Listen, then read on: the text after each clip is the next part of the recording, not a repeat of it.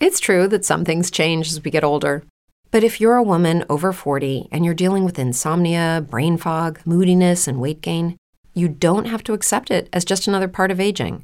And with MIDI Health, you can get help and stop pushing through it alone. The experts at MIDI understand that all these symptoms can be connected to the hormonal changes that happen around menopause, and MIDI can help you feel more like yourself again. Many healthcare providers aren't trained to treat or even recognize menopause symptoms. MIDI clinicians are menopause experts. They're dedicated to providing safe, effective, FDA approved solutions for dozens of hormonal symptoms, not just hot flashes. Most importantly, they're covered by insurance. 91% of MIDI patients get relief from symptoms within just two months. You deserve to feel great. Book your virtual visit today at joinmidi.com.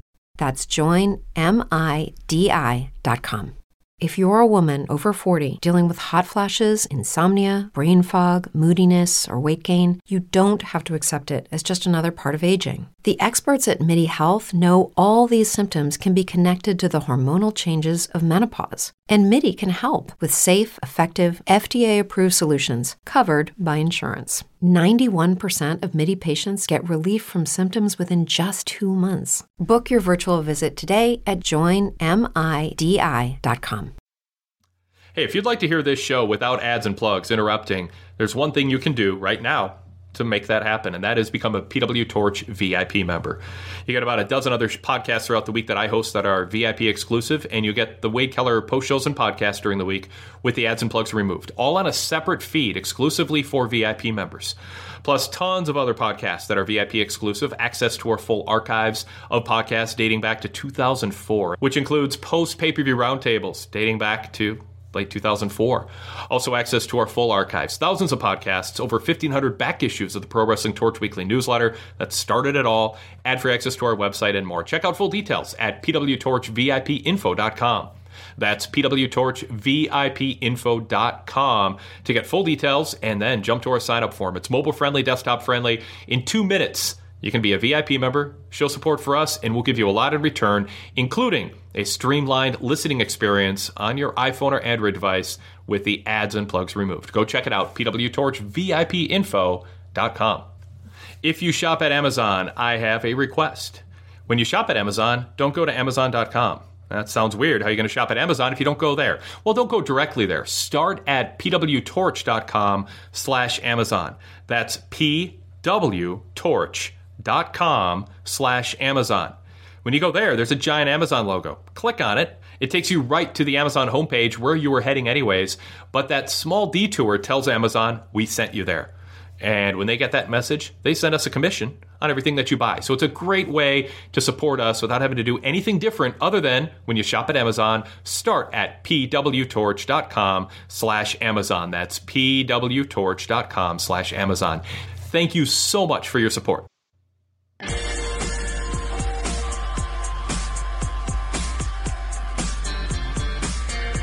Now, PW Torch brings you the Wade Keller Pro Wrestling Post Show.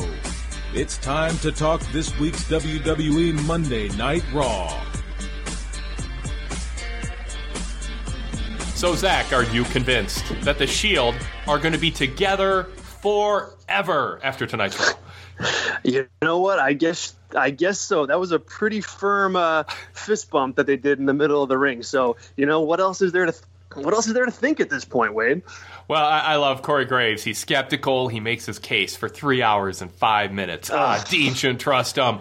And then at, at, the very end, he's like, "This should erase all doubt that uh, these brothers are together." So, I mean, it, it, I thought it was well done. I mean, this is an old, you know, it's a thing that you do, and and it's a it's a uh, tool in the toolbox of booking to to tease a breakup of a team, um, create doubt and then in the end have have this uh, really happy ending with the Shield standing strong uh, about 12 days before the Super Showdown in Australia. I mean, I thought for a, for a storyline that you weave throughout a show, adding the mystery of will Dean be loyal to the Shield, and who will Baron Corbin's partners be, I thought it was a decent hook to try to keep people tuned in for all three hours. Yeah, I did too. I did too. From a simple, you know, Monday Night Raw storyline perspective, I, I, applaud WWE for for weaving a story like this throughout the show. It doesn't happen like that every single week. The thing of it is with me was I couldn't help but think throughout the show tonight that had it just been planned out a little bit better, you could have started planting seeds of this last week and the week before. And also, you know, to, to kind of harken back to some things that were discussed last week, if you didn't have all these different shows that you were trying to promote, the the narrative of Ambrose leaving the Shield could have been more viable and realistic. But the audience knows that Super Showdown is coming up in 12 days. They know what the match is there. They know where Roman Reigns is going after that in the triple threat. So you add all those things together, and it was a hard story to believe, but one that I'm glad that they attempted to tell throughout the show. So the question is, with that point being made, would they have been better off teasing Dean Ambrose not being on the same page with the Shield? and not have that moment at the end where they unify and Corey Graves says this erases all doubt. Would have been better to have a setup where at the end of the show people go, I I think Dean's with them, and Corey Graves, ah, but is he? Or is he waiting for a different time to prove his point? And then you've got a hook for right. 12 days from now. Now, they do have next Monday's Raw to try to tell that story, and maybe they will, um, and have something happen where there's a sense that maybe they aren't on the same page after all. We do have next week, but at least this week they decided not to tell that story. I honestly thought that that might be where they end up going with with this main event. I thought, you know, that could have been a way and an avenue to give um, you know, Corbin a, a, victory back. And, you know, if you get Strowman and his guys involved in the finish, they can get some heat. And then you can tell that Ambrose story for another week. Um, but they decided to go a different direction. The Shield got a clean win. It was, you know, relatively exciting match. So it's, uh, it's hard to grade it down fully. I, I think, too, that uh, there's reasonably so concern that if they tease Dean breaking up with Seth and Roman, fans will side with Dean they'll side against right. Roman, and Seth will be hurt by it. And if they go too far down that road, that'll become apparent because uh, early in the show, I mean, Seth does some talking, and then Roman takes the mic, and it's boo, and Roman just yep. like chuckles. It's just sort of like, oh, you know, just like what have I got to do? And you know, everyone just kind of seemed to laugh it off. But I mean, it's clear teaming with the Shield is is not going to end this. I mean, it's going to continue uh, to be an issue. Well, 100%. And especially if they keep writing lines for him, like, you know, just take a look at our resume. Our resume speaks for itself. Like, that's an arrogant jerk talking, not yes. a lovable babyface. Like, it's just, it's, it's, it's mind boggling that they keep rolling this kind of rhetoric out week to week. It, it really is something else. I think um, Ro- some of the lines Roman is, is utilizing too are still not working in his favor. Um, what did he say? Flapping your gums or something like that? Right. Yeah, yeah, Some, yeah, something with the gums. Yeah, yeah, yeah. And I was just like, does he read that? Oh, bumping your gums. Yeah, bumping you guys, your gums. Right, you guys right, are out right. here bumping your gums. so I'm gonna, you know, kick your ass. It's like, does he read that line and go, yeah, that's how I talk? Or, right. or yeah, you know, I talk that way, and that's going to get me over. I don't know. I mean, it's it's you know, it's no. What was the the the the uh, the Sheamus one? Uh, uh, tater tots or whatever it was. Yeah, right. oh my gosh. Uh, oh, it brings up bad memories, Wade. It brings yes. up bad memories. Yes, it does. Let's go ahead and uh, and just be, uh, set the table here because we got people on hold who want to talk about tonight's show, and we will do that. We've got uh, we invite you to send emails too, by the way. Uh, Wade Keller podcast at pwtorch.com. We uh, thank you if you're streaming us live and joining us after Raw goes off the air. Within three four minutes, roughly, we're live on the air streaming the show at wadekellerpodcast.com every Monday night and Tuesday night after uh, Raw and SmackDown. By the way, tomorrow, Jason Solomon, the Solomon Solomonster from Solomon Solomonster Sounds Off, joins me, uh, making his long awaited return as co host of the Post SmackDown show with me. So join us for that. There'll be an AJ Styles Samoa Joe contract signing to talk about. And uh, but yeah, so send us an email if you can't call. But if you can call, uh, the number is 347 215 8558. It should be on your screen if you're streaming us 347 215 8558. Just be sure to push 1 on your keypad if you want to be a caller on the show. Otherwise, you just remain in the background. So you have to push 1 after calling us to say, Yeah, I'm ready to join the show, and uh, we'll bring you on. Uh, so this is the Wade Keller Pro Wrestling Podcast, post Raw edition for recorded on uh, Monday, September 24th, 2018. And I'm joined by Zach Heydorn from PWTorch.com. He uh, writes an alternate version of what happens on Raw. Well, actually, I shouldn't. It's it's the same show. It's not like an alternate world version.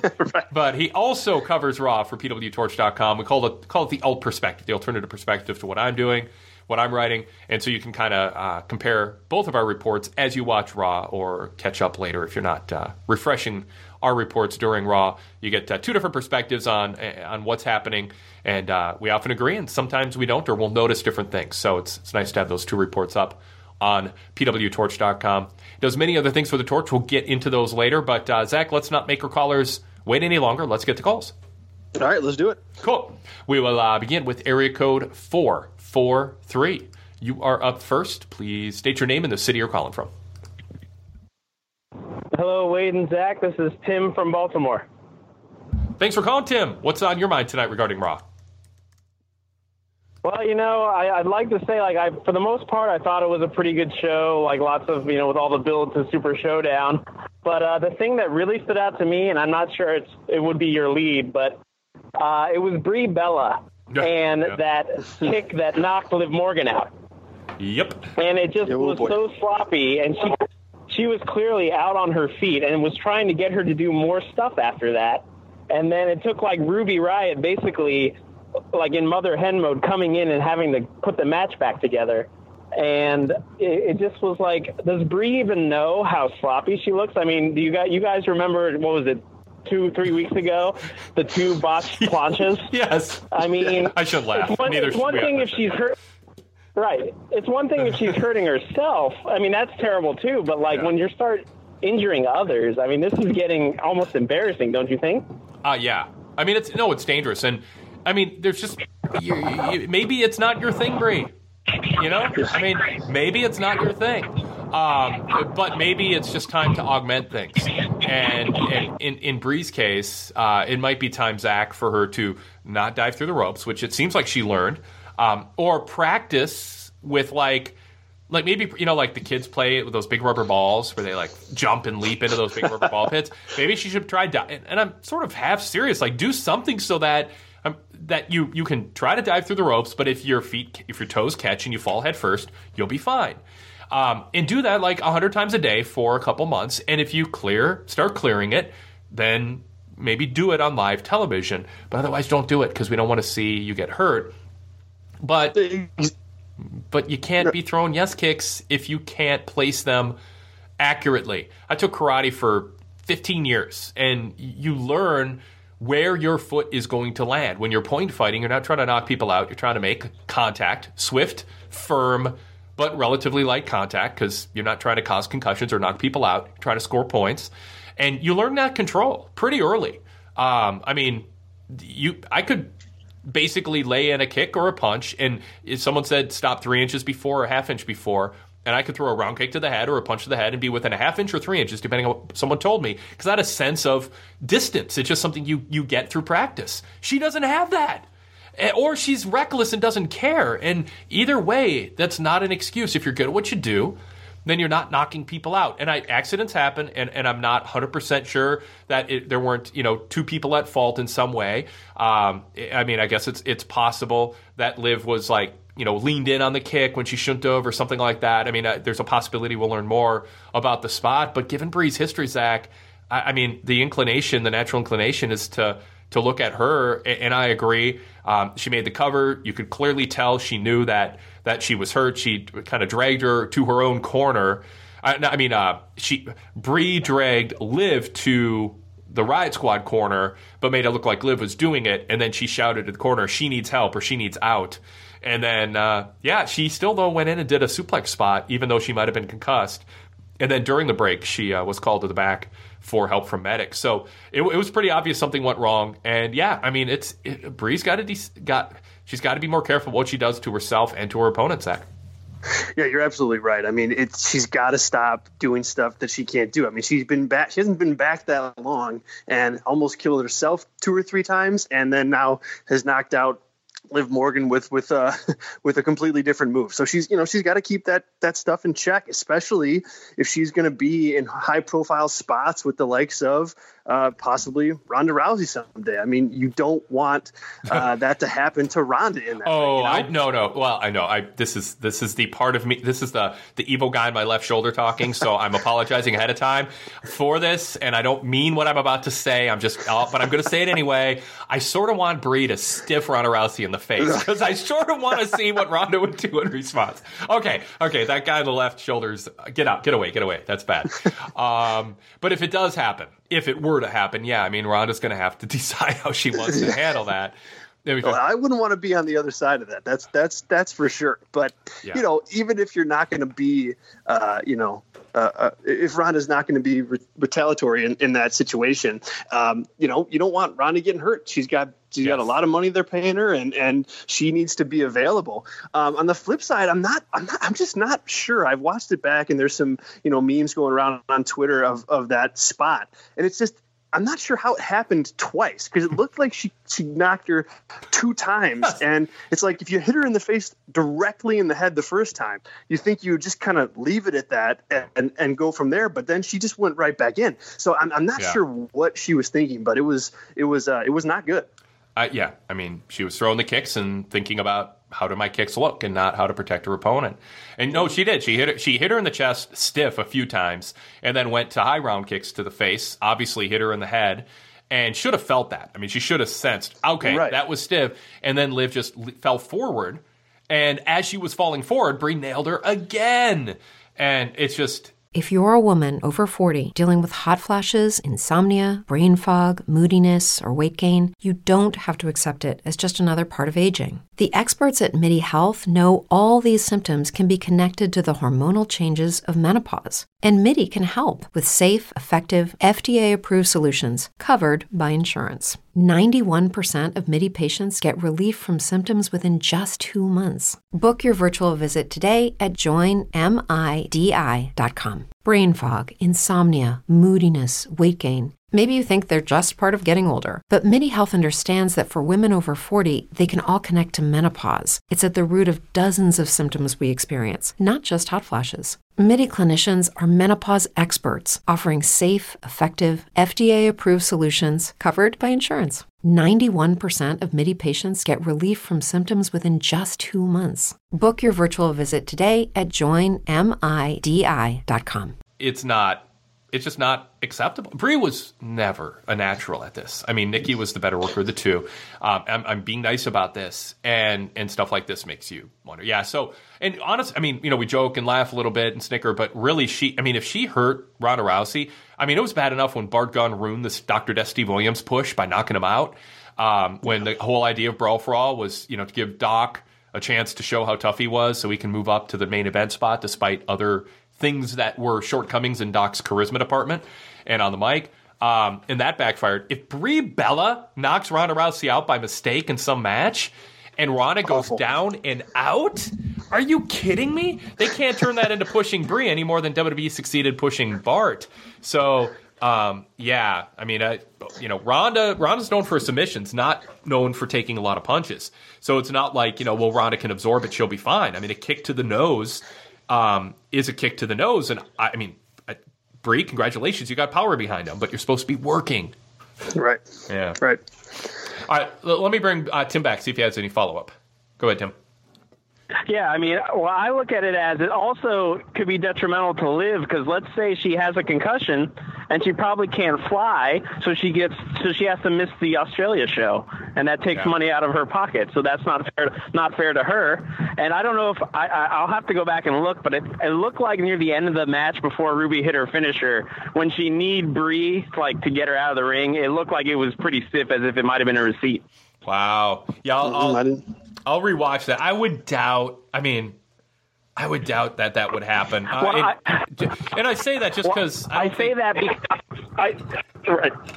Go ahead, Tim. I'm sorry. I say that because I it looked it looked like Ruby when she when she was tagged in, she like really wrenched in the headlock and took Brie down, and it looked as if I'm taking control of this match, Brie. You're a little out of control. And she seemed to like be the ring general almost. But I almost wonder. And I'm not saying the knee was super stiff, but it looked like it was a little rougher to knock her out of the ring, as if to say, "You hurt my friend." Yeah, yeah. I mean, I, I wouldn't rule that out. I mean, you got to be careful about issuing receipts um, when you're, you know, of course, less, of course. when you have less prestige or less uh, uh, seniority. But yeah, I mean, I could see Ruby just going, all right, you know, let's settle down and let me send a little message. But you don't want to go out and hurt anyone on purpose, um, you know, with like a, a, stiff knee. But I think taking her over and just cinching on the headlock and going settle settle ourselves down, I could see that. Yeah, and I also think yeah. uh, kind of props props to Ruby too. I mean, for because you're right, she really whether she gave the receipt back to Brie or not, I'm not sure. I'm not sure we'll ever know. But I, Ruby did kind of calm that match down. She she took it over. She knew what to do, and she took control. And I think uh, I think that's impressive. And maybe it'll open up some eyes backstage as to what she can do in there because it was a pretty professional moment from her. Well, then they announced she's she's going to face Ronda next week, so they're already putting her in a rather trustworthy spot. Very true. Yeah, yeah, absolutely. Hey, Tim, I uh, appreciate the call. Really glad you brought that up. Yep, glad to, glad to have you, Wade. Remember, I called a couple weeks ago. I was your 595 guy. Oh, great. Okay. Thank you. Yes. Yes. yep. All right. Take yep. Glad, glad to listen to you guys. Thanks. Yeah, absolutely. Bye. Hey, PW Torch fans, it's Sam Roberts, the last professional broadcaster, here to tell you about my podcast, Sam Roberts Wrestling Podcast. Every Thursday morning on iTunes, on Stitcher, on Spotify, on YouTube, notsam.com, wherever you get podcasts, you will find it. Interviews with the A list of pro wrestling, whether it's Stone Cold Steve Austin, Shawn Michaels, Roman Reigns, Daniel Bryan, just recently Corey Graves, Mauro Ranallo. They're all guests of Sam Roberts Wrestling Podcast, as well as regulars like Dan Soder and one of my favorite people to talk about pro wrestling with, Wade Keller. Plus, every week we do a deep dive and analyze what's going on in the world of pro wrestling this week with the state of wrestling. Bruce Pritchard calls it the best interview in wrestling podcasts. I don't know if that's true, but that's what Bruce Pritchard says. Subscribe now, get it every Thursday morning across podcast platforms, or get the premium version at Stitcher.com slash NotSam. All right, our number is 347 215 8558. I'm Wade Keller, joined by Zach Heydorn. This is the Wade Keller Pro Wrestling Podcast. You can find us just about everywhere. iHeartRadio. We're in more places now than ever. iHeartRadio, Stitcher, Spree, uh, um, uh, uh, TuneIn Radio. That's what I was trying to think of. Uh, and of course, Apple Podcasts, the new Google Podcasts. Search Wade Keller to not only find the post shows that follow Raw SmackDown, also the Wade Keller Pro Wrestling podcasts, which this week will feature uh, our Thursday flagship with Todd Martin, uh, PW Torch VIP analyst, and then uh, Interview Friday. And we've got uh, two different candidates for what we'll be doing. So uh, one is recorded, but we might run another one first if it's more timely. So we'll announce that uh, a little later in the week, but a couple good ones coming up. All right, let's go back to the phone banks and go to 716 next. 716, thanks for holding. Please state your name and the city you're calling from. Hi, Wade. Hi, Zach. This is Lee from Buffalo. Hey, Lee, thanks for calling. What's on your mind tonight?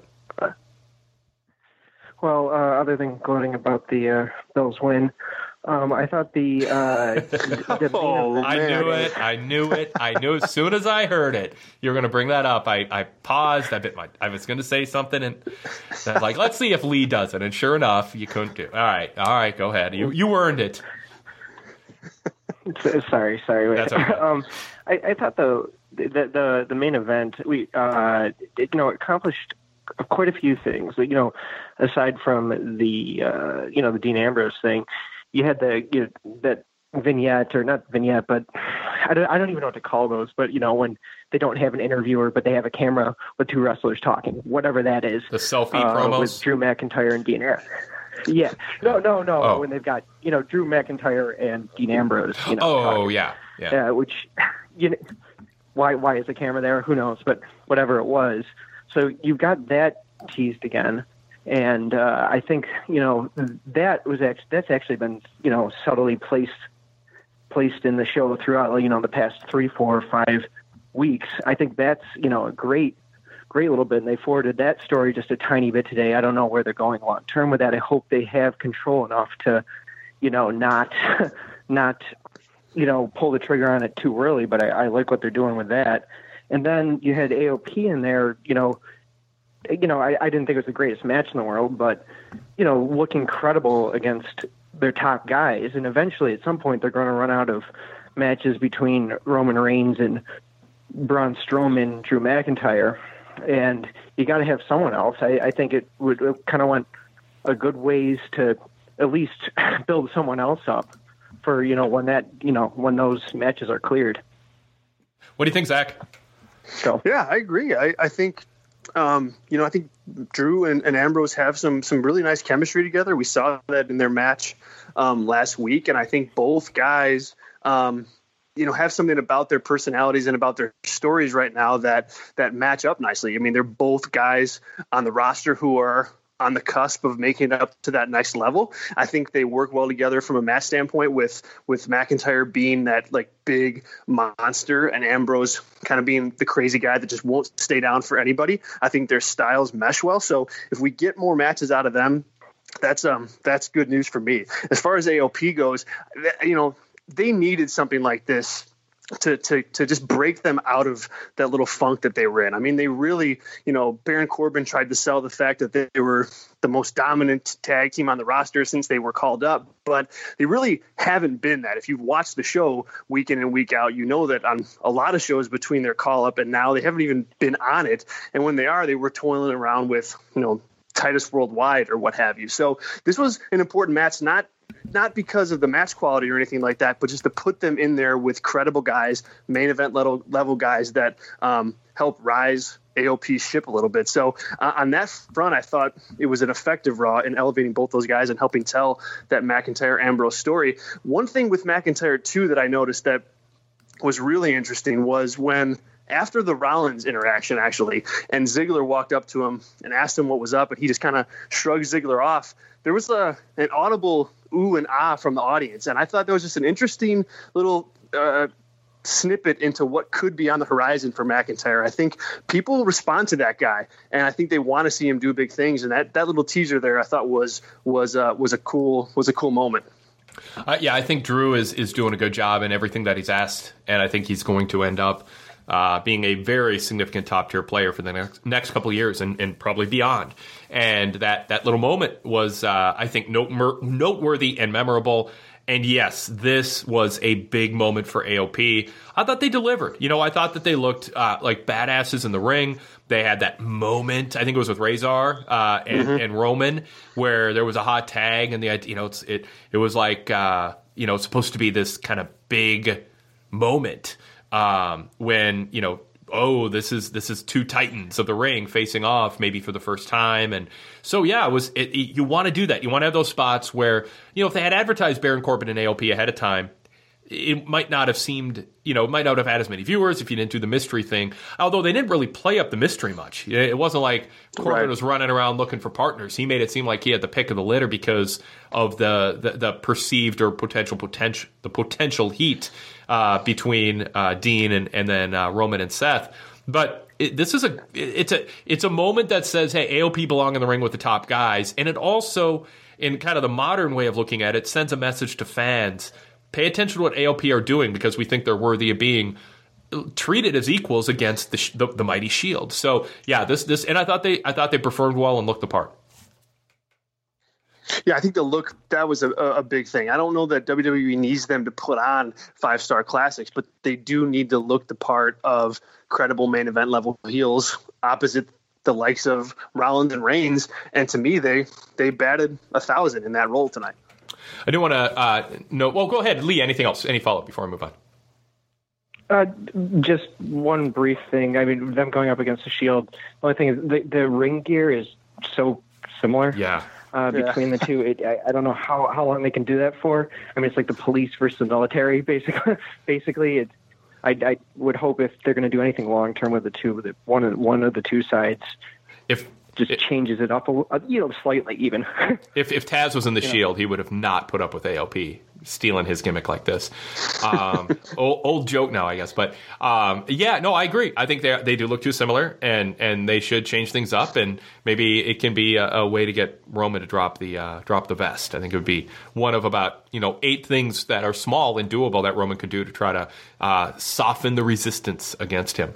Um, and glomming the Shield gimmick, you know, for his singles career with the music and the vest, and just kind of looking like a human video game, um, you know, work against him. And you know, lines like "bumping your jaws" works against him, and so and that sour lemon face he makes uh, works against him. So just chip away at some of these things, and you might, you know, the, the, the, the being the center of the universe on Raw might not backfire as much.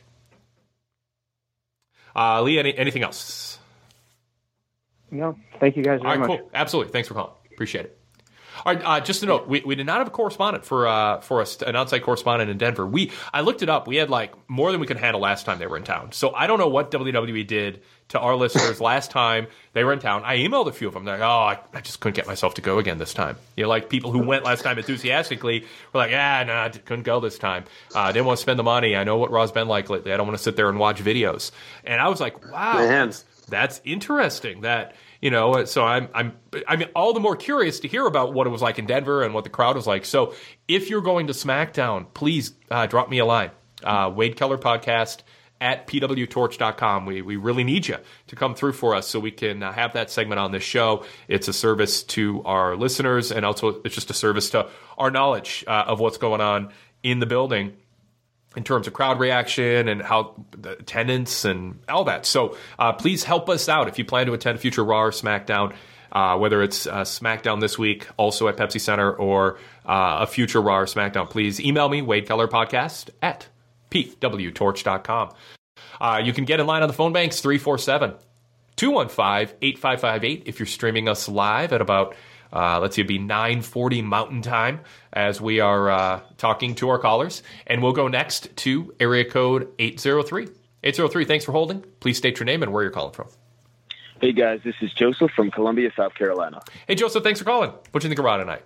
Uh, my initial comment was going to be about the whole Brie thing. I didn't expect yeah. anybody else to talk about it, but of course we got a lot of emails did. on it too. Um, I can't. oh, that's kind of surprising actually. Um, I can confirm that Ruby did give her a receipt. I saw it actually a couple of times myself. Okay. And I just wanted to say that Brie almost took off Zelina Vega's head a couple of weeks ago with a pseudo V trigger on SmackDown. So she definitely seems to be a little not not so great right now, a little rusty. Um, if only she knew like a really good be, wrestler she could work out with in her free time. yeah, right. You would think she might know a couple, but um, it's like like about, um, Virgil. Virgil Bob, sorry, sorry, for stepping in you, Joseph. Uh, Virgil, like the joke back in like you know way back when Ted DiBiase had Virgil at ringside was how is Virgil still so awful in the ring when he stands at ringside for Ted DiBiase, one of the great ring workers of his generation, and he watched him work from ringside, two hundred some dates a year, and he still just couldn't It just it's just the aptitude. If you're a woman over 40 dealing with hot flashes, insomnia, brain fog, moodiness, or weight gain, you don't have to accept it as just another part of aging. The experts at MIDI Health know all these symptoms can be connected to the hormonal changes of menopause. And MIDI can help with safe, effective, FDA approved solutions covered by insurance. 91% of MIDI patients get relief from symptoms within just two months. Book your virtual visit today at joinmidi.com. What if you could have a career where the opportunities are as vast as our nation, where it's not about mission statements, but a shared mission? At U.S. Customs and Border Protection, we go beyond to protect more than borders from ship to shore, air to ground cities to local communities, CBP agents and officers are keeping people safe. Join U.S. Customs and Border Protection and go beyond for something far greater than yourself.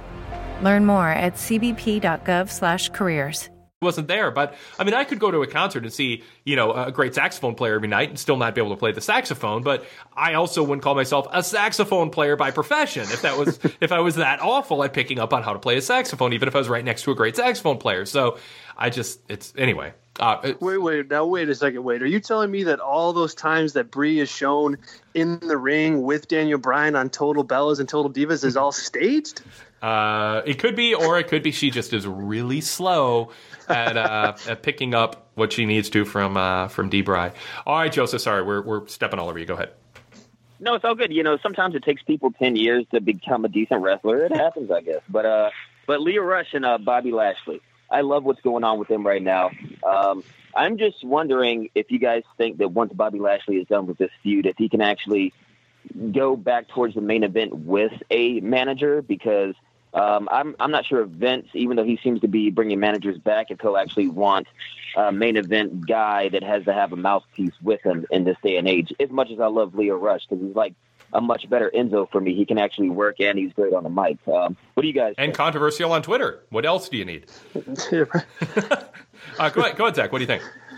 No, I'm with you. I think it's uh, I think it's a good pairing. I think um, Lio Rush has all the personality in a lot of ways that Bobby Lashley wishes he had, and he's good at showcasing it. He can talk well on the microphone, and he just he compliments Lashley in, in almost in almost every single way. So I like where they're where they're going with it conceptually from the standpoint of WWE pairing those two guys together.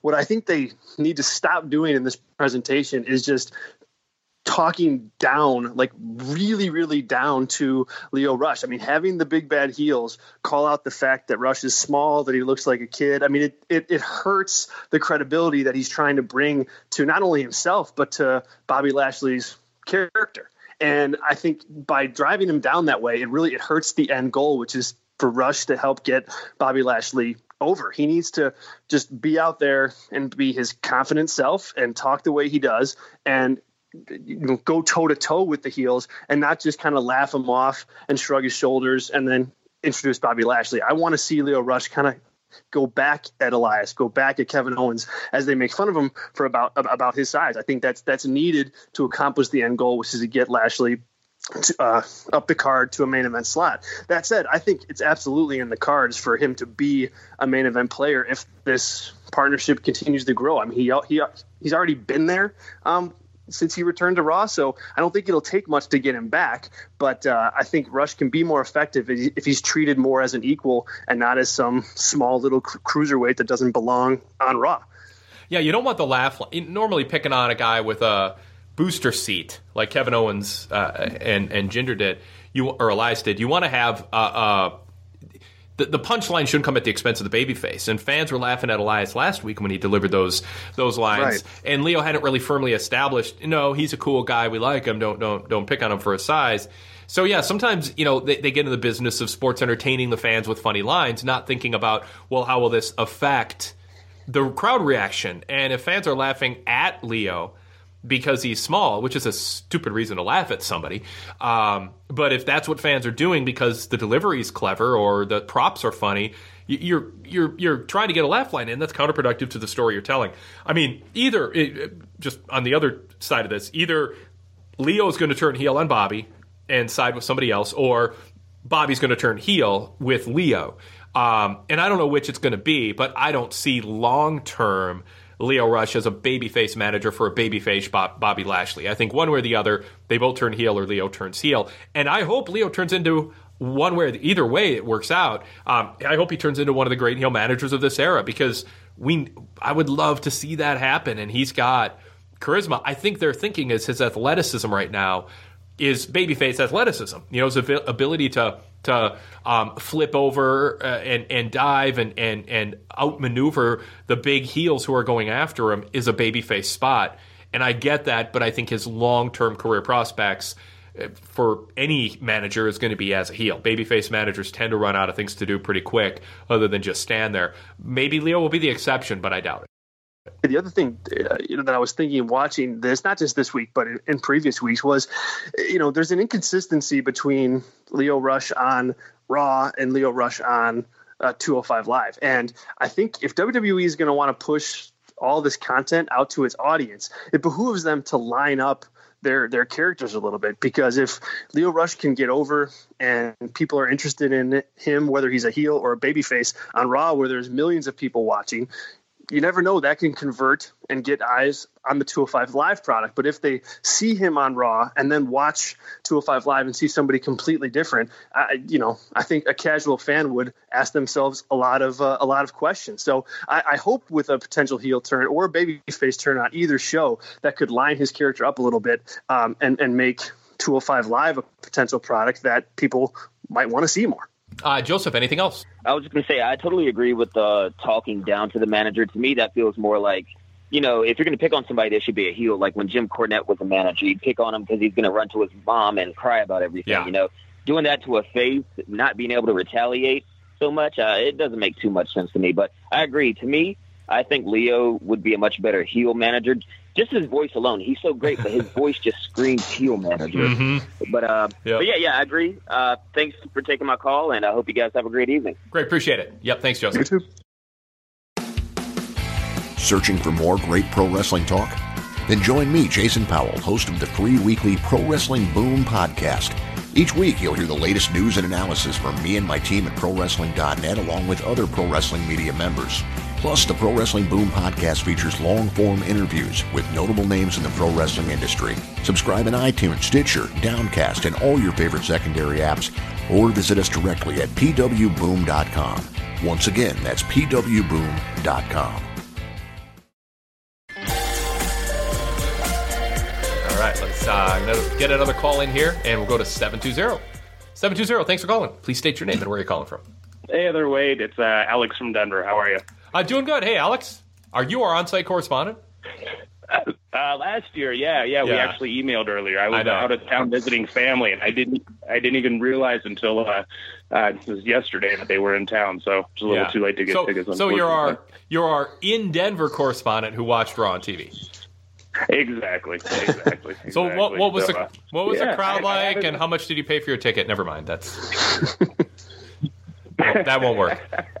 no, it's the show that I've missed in a good several years here. But I mean, I'm sorry that I didn't go, but it just seems like comparing last week and then the next week, is like we just happened to miss, you know, Shawn Michaels and uh, Ronda Rousey, and uh, you know the surprises that we don't quite get all the time. So I felt bad, not quite so bad because yeah, yeah pretty much we got everyone that we would normally see. But uh, um, but no, I got a couple questions that are I wanted to ask you and see what your thoughts are. And maybe it's just me overthinking things, and I should just sit here and just watch the show and just you know, no, no, no, no. See, but that is not your job. Your job is your job as a viewer, and this is you, Alex, and everybody else, is not to pretend that you're dumber than you are. It's not to turn off your brain and accept a, a, an inferior product. It's not. You you absolutely can hold them to a higher standard of craftsmanship than they sometimes settle for themselves, and in fact, you should demand it. So go ahead.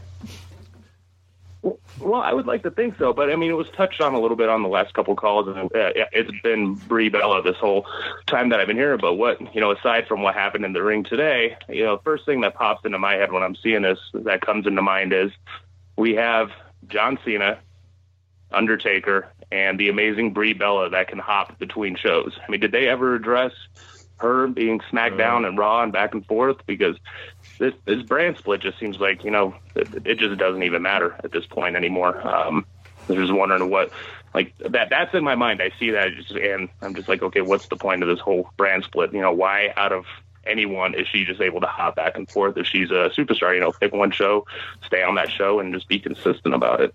And I, I, I, agree. I mean, they don't even address. Have they addressed it, Zach? I don't think they have. No, I don't. I don't think they've addressed it at all, and it's it's it's weird that they haven't. And and I, I, think it does diminish the, the, roster split. I mean, there is a sense of just a cavalier attitude of of fans don't care about that stuff. And you know, I mean, Cena at least they sort of they said he's a free agent. And I think with Undertaker and you know, there's it's just sort of like, well, he's freaking Undertaker.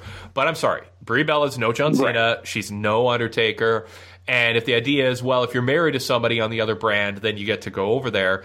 Then I mean, they should just say that. You know, just go, hey you know, the, the GMs talked on the phone, and because Brie's married to Daniel Bryan, and this is a highly personal issue with Miz and Maryse, um, that, that Baron Corbin or whomever loaned uh, loaned Brie over to SmackDown, and and it's you know because her husband and wife. I mean, just tell us that. I mean, why why not? It doesn't hurt anything, and you're you're you're respecting the viewers instead of telling them pay attention to some rules but not others when it's convenient for us. Yeah, it's it's yeah, it's, exactly. it's so I mean, easy. Something. Yeah, it, it's just so incredibly easy to pull off. I mean, you can just just say it one line, one time. It's all it takes to just complete that that little connect those dots. It's not hard. So it's it's just it's it's weird that they just don't just do it. It takes two seconds. Yeah, yeah. If it was, this is the thing. I've, I've yeah. said this. If it's, if it, I call them straighten your tie moments because it's like it takes no effort to straighten your tie. This is not, this is not get a six pack, go to the gym and get abs. It's like that's a lot of work. You got to watch your carbs and you got to get to the gym. You got to sacrifice. And it's really hard work if you want to have washboard abs, unless you just have gifted genetics. But straightening your tie, anybody can do that. So just do it, WWE. These aren't hard solutions. It, I mean, it it just takes a, a decision internally that it's okay to bring the stuff up. And with a giant writing staff and all the people around, or the announcers themselves, somebody sh- it should just be culturally within the, the within the culture of WWE. It should be okay and encouraged to bring this stuff up, and and then it should be a gimme to, when someone brings it up because someone's thought of it to go, okay, yeah, now here's a solution. Let's incorporate that in. And if they did that to every little thing that came up, that was super easy to do, that was super easy to fix, though everything would be better. And then there are viewers out there who don't want, for lack of a better term, their intelligence insulted. They want to be immersed in the product and not be reminded of the fact that they're watching a product where the promoters and bookers have a very low standard for craftsmanship for what they're doing and WWE does. It's sloppy and needlessly so. And I think that's what's frustrating people. Isn't like it's not that big of a deal. I mean, I'm sure Vince McMahon's attitude and people around him is just get over it. Big deal. Breathe on both shows. Just enjoy the show. But that's that's not fair. I mean, viewers have a right to go, you want us to care about certain things, but arbitrarily not care about others when the solution is so simple. No, and that's it, to go along with that actually too, uh, especially with the brand split. This is we were talking about earlier. Is uh, uh, Lio Rush and uh, Drake Drake Maverick. I mean, uh, am I supposed to assume that I don't see these guys on Tuesday or now Wednesday nights? Because yeah, now they're on Raw. You know, they've addressed that they're on you know 205 Live, but Drake Maverick as a GM, I thought he, you know, he's a pretty straightforward, you know, GM does a great job, and in Raw, he's a sniveling manager of uh of AOP, and now Lio Rush, and he seems like an entitled brat on 205 Live and now he's a you know a face for Bobby Lashley on on Monday Night Raw. So should we? Is it just like completely forget what they do? You know, a day or two afterwards on you know the same WWE product with a different show? Are they two different characters or or what? No, I, I think there's a lot of that going on on on this episode of Raw. I mean, we had it with Hunter yeah. and Stephanie uh, doing yeah. charity work, and then whatever five or ten minutes later, uh, they were being complete jerks getting into their limo. Um, we have mixed match challenge where for some reason people who we are taught to despise are teaming with people who were who were taught are role models or people worth cheering, and we're supposed to just accept that the people who are role models. Or, or, good people are willing to set that aside and, and have a blast. You know, Asuka and Miz, woohoo, this is great. Why why are they? Why is Asuka so happy? Why is Miz so happy? Like they just this indiscriminate don't ask questions let us just do what we're doing. It's getting i think it's getting worse because they get they have just so much money coming in from from all these different places now saudi arabia and the new tv deal especially. But uh, i think they have a take it for granted base with the wwe network and i think they're a lot less panicked about not being at two or three million now with the other things going well for them. So they're getting sloppier and i, I think they're going to pay a price in other areas and it, it might it might just it, it might be a, a body blow uh, that they shake off um, at this point. But I hope not. You know, I, I, again, it just comes down to pride of, of, of, what they do and being professionals and caring about this stuff. And it, it, there is no suitable explanation for for Drake Maverick playing two different characters on two different shows. I mean, if if a character is on a sitcom and they do a spinoff, and they and and that person shows up on an, on the other sitcom, they, they, play the same character. You know, I mean, it's it's a different TV show, but it's a spinoff. And 205 Live and Raw are the same universe, and frankly, mixed match challenges. They're they're the same characters, but they're getting along. Why? Well, because it's a mixed match challenge, and that's where it's all about fun and playfulness. I don't know. There's no good explanation for it, and it's it's disappointing and and I think frustrating for fans who just want they're pro wrestling fans and they want the story to be told well by the people in power and WWE isn't giving it to them too often, and it's so easy to fix that. Every fan knows the right player in the right position can be a game changer. Put LifeLock between your identity and identity thieves to monitor and alert you to threats you could miss. Plus, with a U.S.-based restoration specialist on your team, you won't have to face drained accounts, fraudulent loans, or other losses from identity theft alone. All backed by the LifeLock Million Dollar Protection Package. Change the game on identity theft. Save up to 25% your first year at lifelock.com slash aware. With the Lucky Land slots, you can get lucky just about anywhere. This is your captain speaking. Uh, we've got clear runway and the weather's fine, but we're just going to circle up here a while and uh, get lucky. No, no, nothing like that. It's just these cash prizes add up quick. So I suggest you sit back, keep your tray table upright, and start getting lucky. Play for free at LuckyLandSlots.com. Are you feeling lucky? No purchase necessary. Void where prohibited by law. 18 plus terms and conditions apply. See website for details. It makes it all the more frustrating. And I, yeah, and I just sure. to tag in on it, I think.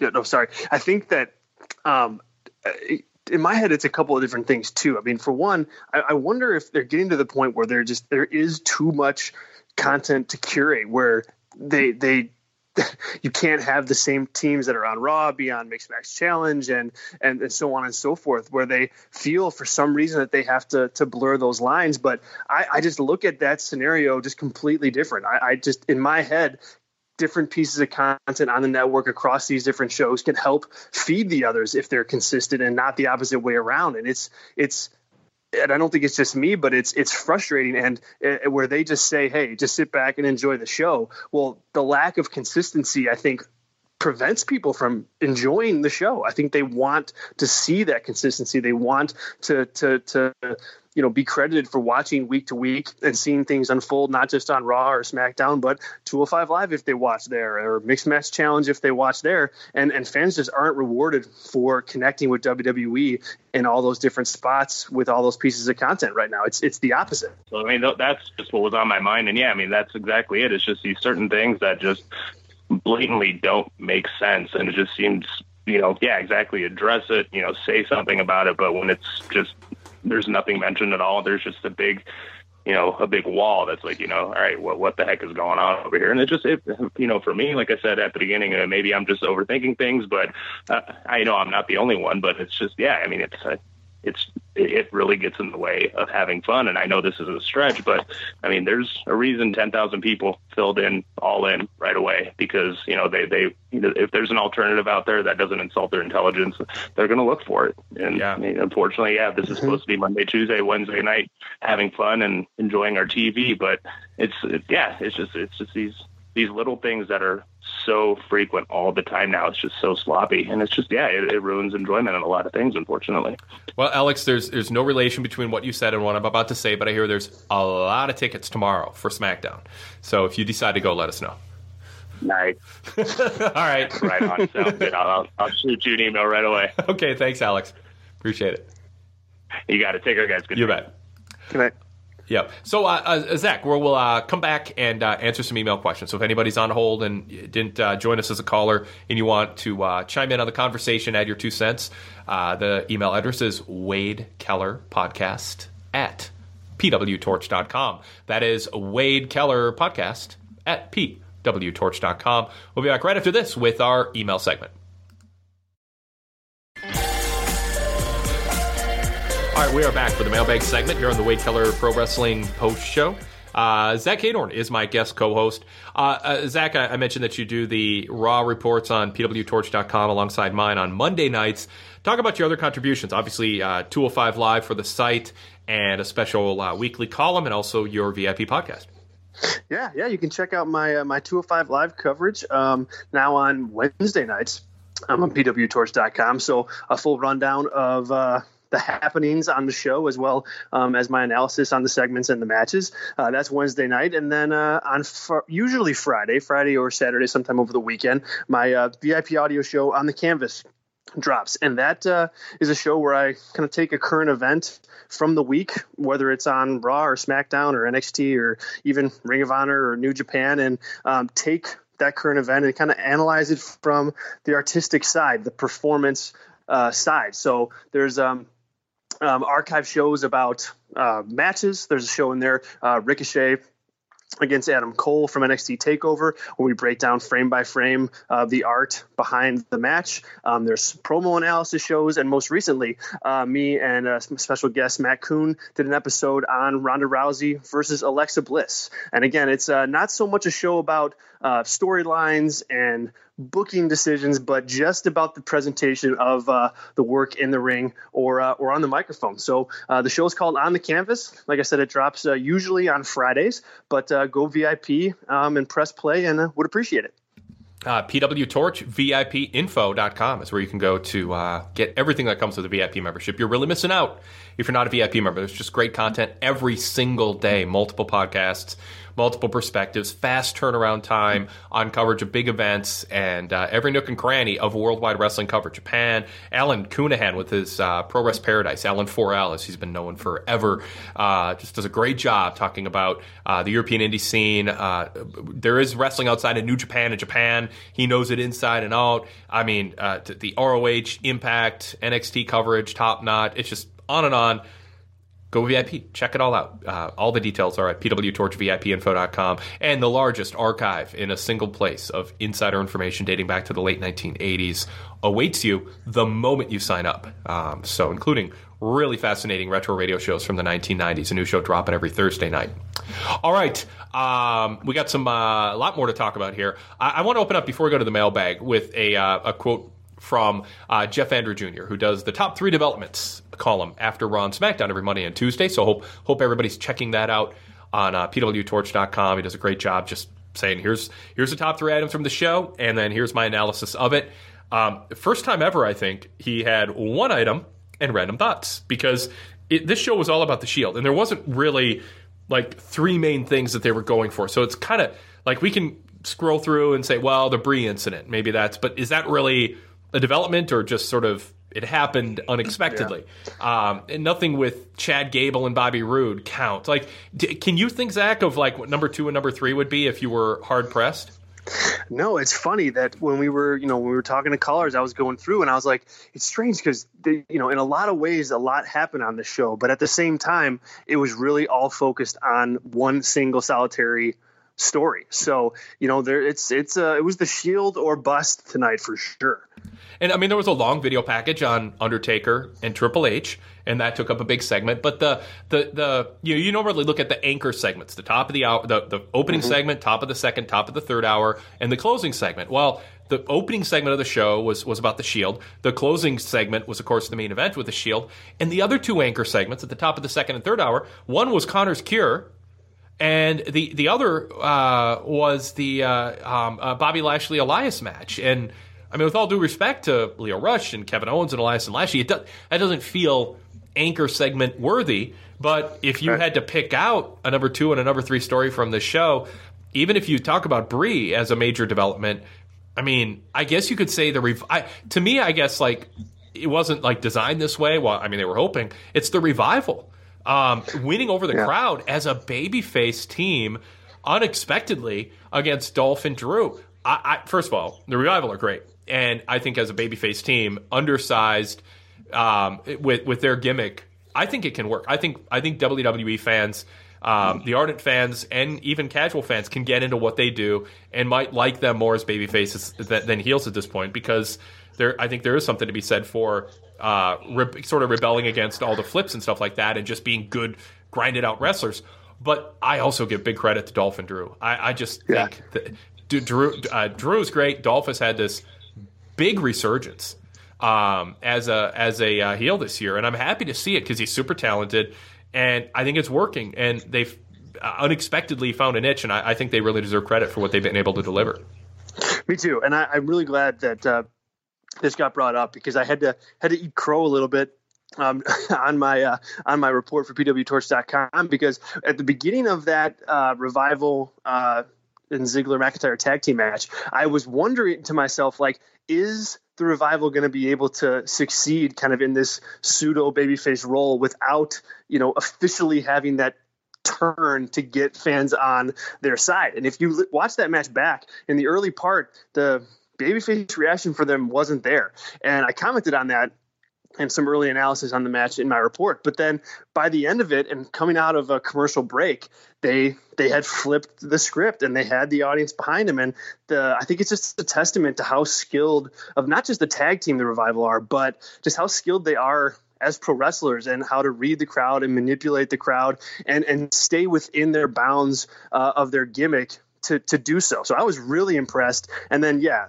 Ziggler and McIntyre were great. They were the perfect foil for for uh, for the revival in that vein. And I just I thought it was a really really solid TV match that took up a, a good amount of time and and and I think it set revival on a on a bit of a new course here moving forward. This match felt like, well, they deserve a shot. They were taken out of the picture unfairly. Yeah. We sort of owe them a match, so we'll just put them on.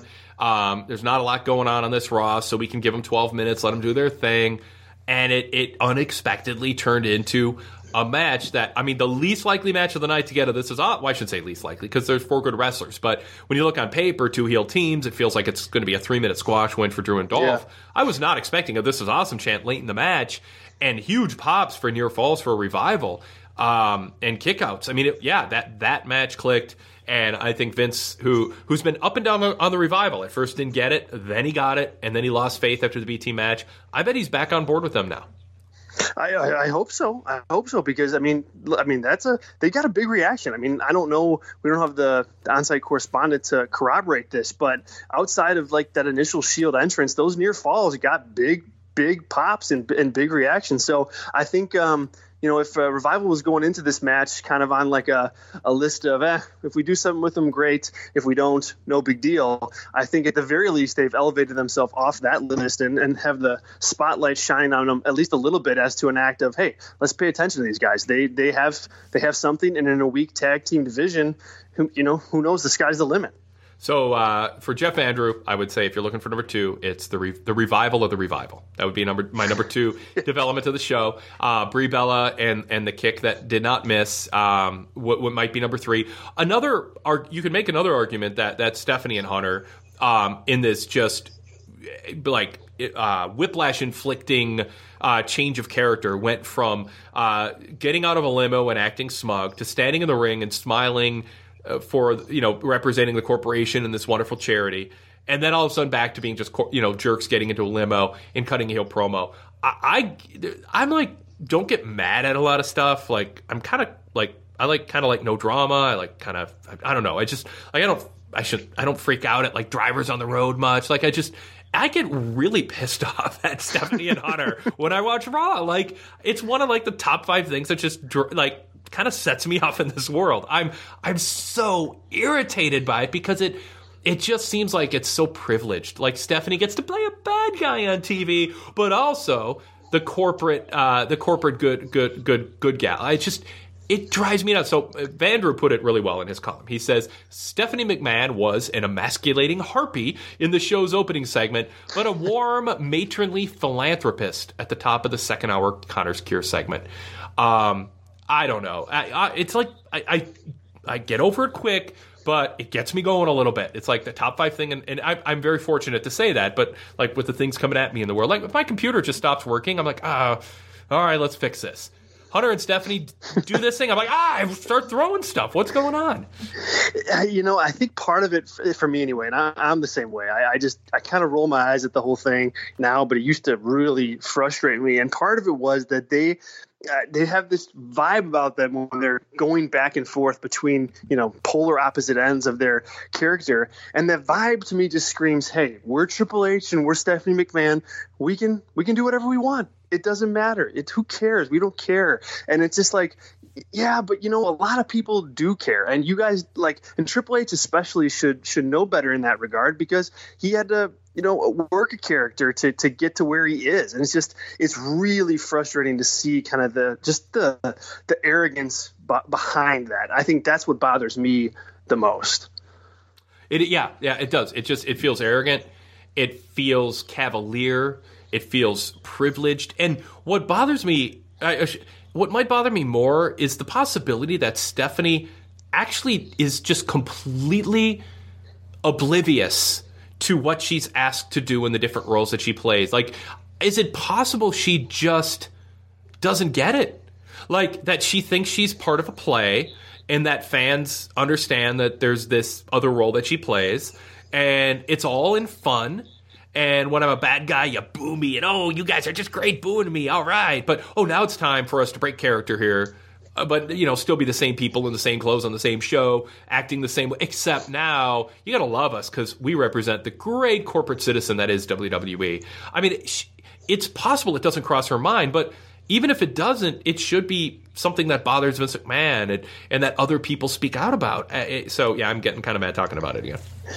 no, no, you're right. You're right. And I mean, she more so than Triple H even takes it to another level, and in that she's running down heels as a babyface to start the show. And I think in this instance that was that was fine because Baron Corbin is is the bad guy, but it's still like a third degree of, of her character where she's running down heels, she's in there being the the philanthropist for for Connor's cure, and then there's yet a third iteration where she's annoyed by the fact that she's got a uh, her husband has to answer questions about the upcoming um, big last time ever match Lucky Land Casino asking people what's the weirdest place you've gotten lucky? Lucky? In line at the deli, I guess? Aha, in my dentist's office. More than once, actually. Do I have to say? Yes, you do. In the car before my kids' PTA meeting. Really? Yes. Excuse me, what's the weirdest place you've gotten lucky? I never win and tell. Well, there you have it. You can get lucky anywhere playing at LuckyLandSlots.com. Play for free right now. Are you feeling lucky? No purchase necessary. Void where prohibited by law. 18 plus. Terms and conditions apply. See website for details. Hello, it is Ryan, and we could all use an extra bright spot in our day, couldn't we? Just to make up for things like sitting in traffic, doing the dishes, counting your steps, you know, all the mundane stuff. That is why I'm such a big fan of Chumba Casino. Chumba Casino has all your favorite social casino style games that you can play for free anytime, anywhere with daily bonuses. That should brighten your day a little. Actually, a lot. So sign up now at chumbacasino.com. That's ChumbaCasino.com. No purchase necessary. VGW. Void were prohibited by law. See terms and conditions. 18 plus. Ask that he's been promoting for for what feels like three months. Like it's just uh, it, it arrogance is the word that comes to mind. And that that was a long segment for something that's focused on the charity, was it not? It, it, was, and I don't know how many. I was I was actually rooting for the Hyundai guy to ask for a round of applause again. Like, just keep coming up with reasons. I mean, like you could tell Hunter, like the third, he's like, "Oh yeah, yeah, let's give a round of applause to whoever it was," and then the then he was like, "Yeah, let's give a round of applause." I actually want to look this up because it was it was it was kind of endearing, but I was like, "Don't." I want this guy to get so wrapped up in the moment like so wrapped up that he's on TV and the crowd is being polite and he's he's doing charity work that he just and like maybe the crowd could pick up on it and start egging him on and get him to just act ask for one round of applause after another after another. Let's see. Um, he asked for okay, asked for a round of applause for the kids, the uh, the boy and a girl, Carter and Elizabeth, who were great by the way. Um, in this, I mean, they were fantastic. Elizabeth was tearing up, and Carter, you could just tell this was yeah. like such a special moment for him, and I was thrilled for them. Then, uh, then he asked for another round of applause for WWE itself for donating, and then the and then all of a sudden he goes, "Yeah, and what, let's let's do another round of applause for you, the fans." And I was like, all right, we got to get a fourth one in here. What can he do? Like, what can the fourth one be? Um, so yeah, it went on, and you could see Hunter going, uh, okay, hopefully this is the end of him asking for rounds of applause. And by the way, you're Hyundai. Step it up. Two hundred thousand? Come on, you can do better than that. That's a nice. That's nice, and I, I, I don't mean to be like, but that's a big company, and this is a really cool charity. I was expecting a, a little more, like maybe two hundred fifty thousand would have been rounding up. I don't know. No, you're right. You're right. And and I I always like with the segment when it was going as long as it was going. I you know, wrestling crowds can, can be finicky, and I, I, don't think they would have the gall to, you know, interrupt a segment like that. But with him regularly asking for those round of applause, I was like, oh my God, Hyundai guy, like this crowd is going to soon have enough of you and it's not going to be good. So wrap it up, buddy, because it just went a little too long for my liking. Yeah. I mean, uh, it, wrestling fans are not as bad as they once were, and don't accept if you're Roman Reigns. Um, and I mean, they, they really are more forgiving. Um, in, in ter- they're not going to I mean, they're just they're not jerks. They're not going to sc- screw around no. with a charity segment. Um, but yeah, yeah, the the guy, the guy was like another round of applause. I'm like, oh, this is getting good. This is getting yeah. good. Let's uh, let's hit the mailbag. Um, I said we had some Brie questions. Uh, I'll sample two or three of them here. Uh, Kyle from Connecticut. Is it about time for Brie to take a trip to Florida to work off the rust? I always enjoyed Bella's stuff during their run, feuding with Stephanie, etc. But man, she's been awfully unsafe lately. The dives, kicks, miscues with the catapult tonight. Is it worth it to have her in there? Um, there's a question: Is it worth it mm-hmm. to have mm-hmm. her in there? I mean, should she should she be given ring time after all of this? No, I don't. I mean, yes, she should be maybe given ring time, but not in the uh, in a way that puts her on a pedestal and and gives her the floor to try and showcase what she wasn't really all that great at five years ago. You know, exactly. She, this, when he says work off the rust, I'm like, ah, I'm not sure this is rust. Yeah, I mean, it's it's it's it's consistent with her performances just throughout, throughout her whole career. Like you said at the top of the show, she's never really been like this tremendous worker. And I think you add rust on top of that yeah. and you get what you got now. You get what you got tonight and you get those dives. And so, yeah, I think you can put her in there for, you know, some, uh, matches that are just kind of going through the motions a and b type stuff but and even i think she's protected a little bit in the in the mixed tag matches with with bryan and miz. I think something like that is even okay for the most part but to to give her more time than that uh, with people on Raw and women on Raw that are going to be tasked with carrying that division, uh, you know, past Evolution and, and past the Bella's involvement in all of this. Like, you know, you can't have her out there injuring people. You just you just can't do it. There's too much on the line, so uh, they need to be careful. Yeah, I agree. Uh, so let's let's go to Zach B. Uh, he goes. Brie Bella has had three matches, four if you count them the match with no finish with Maryse since her return to the ring on TV. She wasn't great previously, but she's actively bad now. That should be your nick. That should be your new T-shirt. Actively bad, Brie, Brie Bella. uh, she, she, we don't even have to let her in on the joke. She'll just think it's a cool nickname. Um, she nearly hurt herself doing a simple suicide dive, something multiple wrestlers execute multiple times a night with no issues. Now tonight, she knocked out Liv Morgan smooth out using a move her husband has used in all of his matches for the last umpteen years without incident. For her safety and the safety of her fellow wrestlers, I think Brie needs to step back and focus on her reality shows and let her husband and sister do the wrestling. Zach in Texas. So, um, yeah, I mean, I don't think they're going to back out now, but I think they ought to uh, start devising a smooth exit plan for her. Yeah, and just you know, just take take that those spots out. I mean, you know, we, we, can get the yes kicks on on SmackDown with Daniel Bryan. I mean, you don't need to see him again um, on Raw. Just think of think of something else. You know, it just it just comes down to that at this point. Yeah. All right, I won't pile on. We'll move on to some uh, some other topics here. Um, someone had a nickname for Bremo now, uh, but anyway, um, let's uh, let's go to uh, Brian H. He goes, "Wow, the revival looked great tonight, and the crowd really seemed to get behind them. Will WWE ever catch a clue, strap the titles to them, and shoot them to the moon?" So. I, I predicted Vince would be back on the revival bandwagon, but what what is their upside as two uh, relatively undersized, sort of plain looking guys who aren't super colorful. They don't jump off the page. Can Vince get behind? You know, I mean, like you know, this is kind of like the Tully and Arn of the modern era. It just they, they're not jumping off the page to Vince, but so I worry he won't get them. You know, like even with this crowd response and and and utilize them to their full potential um, as just sort of being this unlikely team to rule the tag team division. But I think there's value in in having a game plan. You don't want to disrupt what they're doing with Drew and Dolph. They're way more important right now, with all the respect to Dash and, and Dawson. But have a pl- game plan in mind to get the belts on them. And I, I, mean, I think you could. I honestly think you could build the tag team division around them as tag team specialists, as baby faces, and just bring on the heels and have them as undersized baby faces do their thing. I think it could be a totally unlikely breakout act of late 2018, early 2019.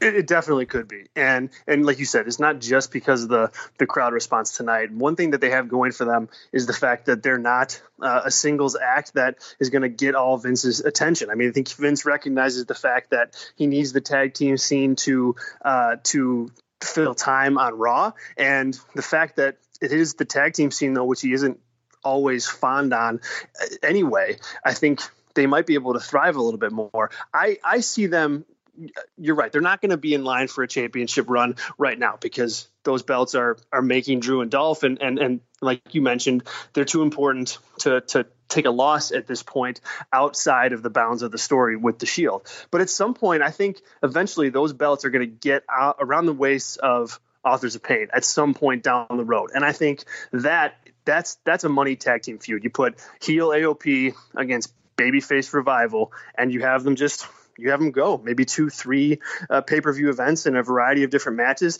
I think the audience can get behind that. I think we've seen them work good matches together. They've, there's a chemistry there. Uh, there's a history there that they can play off of. So, so yeah, I think when the time comes probably you know early next year at this point. But uh, I think that's the run that I'm looking at to really make them as a as a staple tag team act on Raw on the babyface column. All right, let's uh, go to a couple questions on Dean here. Um, it, this comes from uh, Aaron from North Carolina and Marcus also. Um, hey Wade, is it just me or did anyone else notice that Dean Ambrose gave Roman Reigns the win? He hit Dirty Deeds, and then instead of pinning Corbin, he in succession knocked Akam out, then knocked Rezar out of the ring. Then he backed up, let Roman tag in, and then did a dive out of the ring. Why? I was completely dumbfounded. Then I remembered this is about getting Roman over. Thanks WWE for ruining my night with that finish. Sorry for the rant, but I'm curious on your and Zach's takes on uh, on this. Um, yeah, I mean it, it it did feel that way, didn't it? This is all about Dean. Yep and and I thought like they were going to play it up like you know well did did did Dean intend for Roman to tag in? Did, did Roman steal Dean's pin? And they really didn't tell that story. It just came across as well Roman's in the match. Of course he's got to get the pinfall. Yeah uh, that's that was my exact feeling on it too when I when I was watching it. And like I said I thought there was going to be some sort of funny finish that kind of left the door open for you know is Ambrose turning is he not but then when he just went and tagged Reigns into the match after he and Rollins both hyped up to the crowd. I mean, just look at in that match what those guys did. You had Rollins fly around. I think he gave at least two, maybe three suicide dives. He hit the stomp. Ambrose hit dirty deeds, and the you know the crowd's going nuts at that point. You know, and then there's Reigns to just kind of ride their coattails, tag in, hit the spear. The pop is still going on before anybody really notices what happened, and show over. They do the shield fist bump, and and that's it. I mean, I wrote in my report that it's a uh, part of it is absolutely just brilliant booking, and the other part is just totally tone deaf booking at the same time. And it's so funny how this Reigns story walks that fine line because it's uh it's it's it's something else to watch. It really is. It is.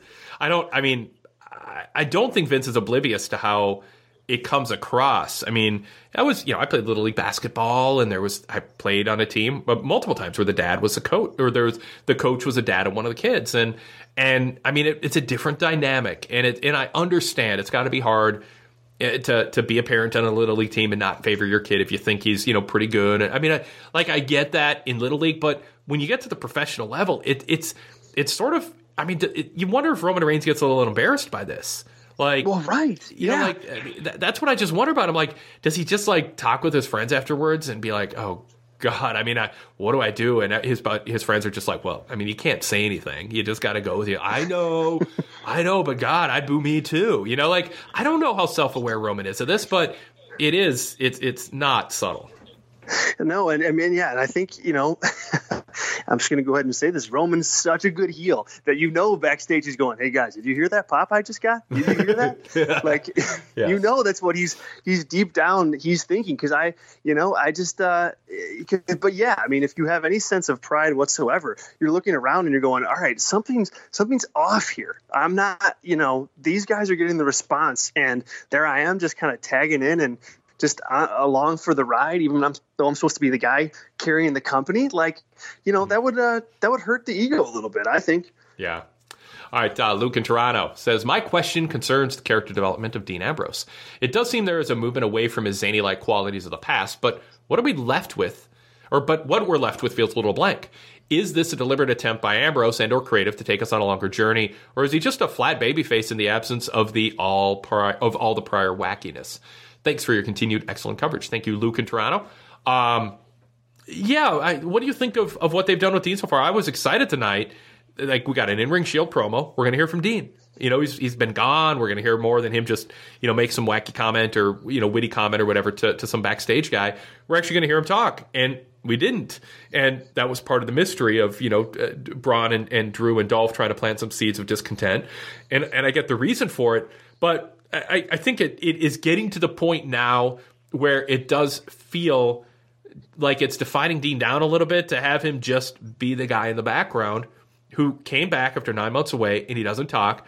He's got no mission statement. He's got nothing to say. And it, it, it seems to be diminishing him that now, that said, I loved the Dean Ambrose when he was in the Shield, but I saw him as the vocal leader.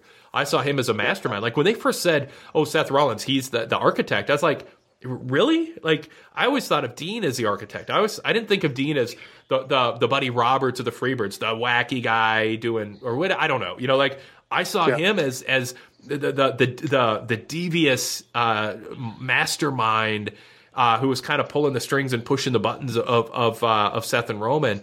And I, I I don't know where he is right now as a character. Yeah, no, you're right. And uh, you know, if you go back and watch like early Shield stuff, like he definitely is the focus of of the really early part of the Shield in those you know those promos where they're backstage and they're kind of all huddled in front of the you know one camera that is obvious that they're holding you know dean's front and center he's the guy that in that very first shield interview is to the you know, right next to to michael cole whoever it was and he was the guy that got the most time explaining who the who the shield were so yeah it's a far far cry today where they were um all those years ago. In terms of him losing the zany gimmick, I'm I'm glad about that. I think that that had a shelf life, and I think it overstayed its welcome back when he was doing it before the injury. Um, you look, you never want to wish injury on, on on anybody by any means, and I think he had he had a real rough go of it there. But um, I think it gave him a chance to uh, refresh that character that needed um, refreshing. So I'm glad that he's taken this serious approach. He's not being goofy. He looks like he looks like he's on a mission. The problem that I have is nobody knows what that mission is outside of get Roman Reigns cheered, and that's the problem. So I think uh, eventually down the road it could come out where you know the mission statement finally unravels itself if he turns heel. I think uh, this newfound character and look kind of leads me to believe that that's on the horizon at some point, but uh, they haven't planted the seeds really yet. But I think it all is leading towards towards that. Hello, it is Ryan, and we could all use an extra bright spot in our day, couldn't we? Just to make up for things like sitting in traffic, doing the dishes, counting your steps, you know, all the mundane stuff. That is why I'm such a big fan of Chumba Casino. Chumba Casino has all your favorite social casino style games that you can play for free anytime, anywhere with daily bonuses. That should brighten your day a little. Actually, a lot. So sign up now at chumbacasino.com. That's chumbacasino.com. No purchase necessary. Group. Void were prohibited by law. See terms and conditions. 18 plus. Lucky Land Casino asking people what's the weirdest place you've gotten lucky? Lucky? In line at the deli, I guess? Aha, in my dentist's office. More than once, actually. Do I have to say? Yes, you do. In the car before my kids' PTA meeting. Really? Yes. Excuse me, what's the weirdest place you've gotten lucky? I never win and tell. Well, there you have it. You can get lucky anywhere playing at LuckyLandSlots.com. Play for free right now. Are you feeling lucky? No purchase necessary. Void where prohibited by law. 18 plus. Terms and conditions apply. See website for details. And I think that's that will be good for him. Yeah, I, I, I agree. I, I have faith that he will come out of this if given an opportunity. I mean, I think he's good enough that if there's some kind of not so good booking, that that when they decide to to turn the heat up high on him, it will work. Uh, but and, I, and I'm with you. I'm glad the subtraction of the zaniness is is a net gain um, for his his main event potential. So.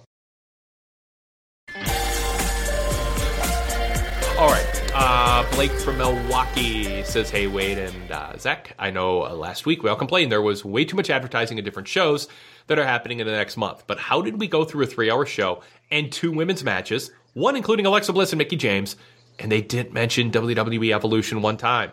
Alexa and Mickie are both in big matches, and they couldn't even show a couple graphics or mention it.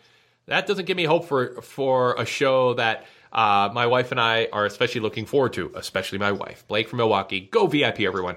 Thank you, Blake. Um, yeah, I, I am. I, I, I'm hesitant to be a complete hypocrite and be like, why did they hype Evolution when I spent two weeks complaining about them hyping too many events? Um, but this did sort of feel like they went too far the other direction. I mean, we got we got a total total uh, total divas ad. Um, I don't remember a 205 live Wednesday night, May you know Wednesday night lineup ad. Do you remember one, Zach? Uh, no, no, there was not one, and there's some big matches on that show too. Or not big matches, but you know, for 205 live standards. Oh, yeah, yeah, I know what you mean. Um, um, almost goes without saying, you know, but I guess Yeah, right. It's in content. Um, so yeah, they did seem to to cut back a lot. I mean, I guess they had that movie to promote. What is it? What's it called? Blackout or something? I can't remember. Yes, I, I, don't sped see how bad is that though. You know, we should know, but I- based on how much they promote it. Yeah, but I'm typing stuff up and posting and hitting updates. yeah, very true. Uh, hopefully, that hopefully viewers know more about that movie than I do right now. Um, but yeah, I mean, they, they did focus on on this uh, the, the Australian show that's coming up in a couple weeks, and I get that. Um, but I mean, it is to not even mention it in passing. I would like to me, just show the damn calendar. If you're going to promote like that, the AWA and World Class is on WWE Network this week, which they did, um, that little you know did you know fact thing. I mean, just show a little calendar on the screen and go. Here's the next four big things coming up on WWE Network and sh- at Wednesday night lineup. Show a little graphic. 205 Live, Mae Young, NXT, of course, and uh, talk about the buzz coming out of last week's standout uh, main event on NXT. Get people excited, make them feel like they missed out on something. Hype 205 Live, and then show then the next date after that that you should circle for network subscribers. Put this on your phone calendar is is uh, the Super Showdown, and then after that and talk about the Saudi show and evolution. You could do it in 30 seconds, but you're letting people know, okay, here's what's coming up, plan your schedule. But the focus of the show itself after that should still be on something that doesn't make you feel like you're watching an infomercial. And I think that's the middle ground. And in passing, in during women's tag matches, I think it is okay to talk about it. I sure hope they turn it up in two weeks and that evolution gets as much hype as that Saudi show, if not more. I really thought the evolution show was going to get a ton of hype and, and the spotlight. And now it looks like it is there's a chance it's going to be so in the shadow of the Saudi show with that big Lesnar Reigns Braun match and everything else that's going to be on that show. Uh, I, I, you know, who knows if they do some follow up with Undertaker and Michaels right. and stuff. I mean, I feel like Evolution is going to feel like SmackDown's feel some weeks compared to Raw or you know SmackDown pay per views, and that's not what that's not what they sold people on. This is supposed to be their time in the spotlight.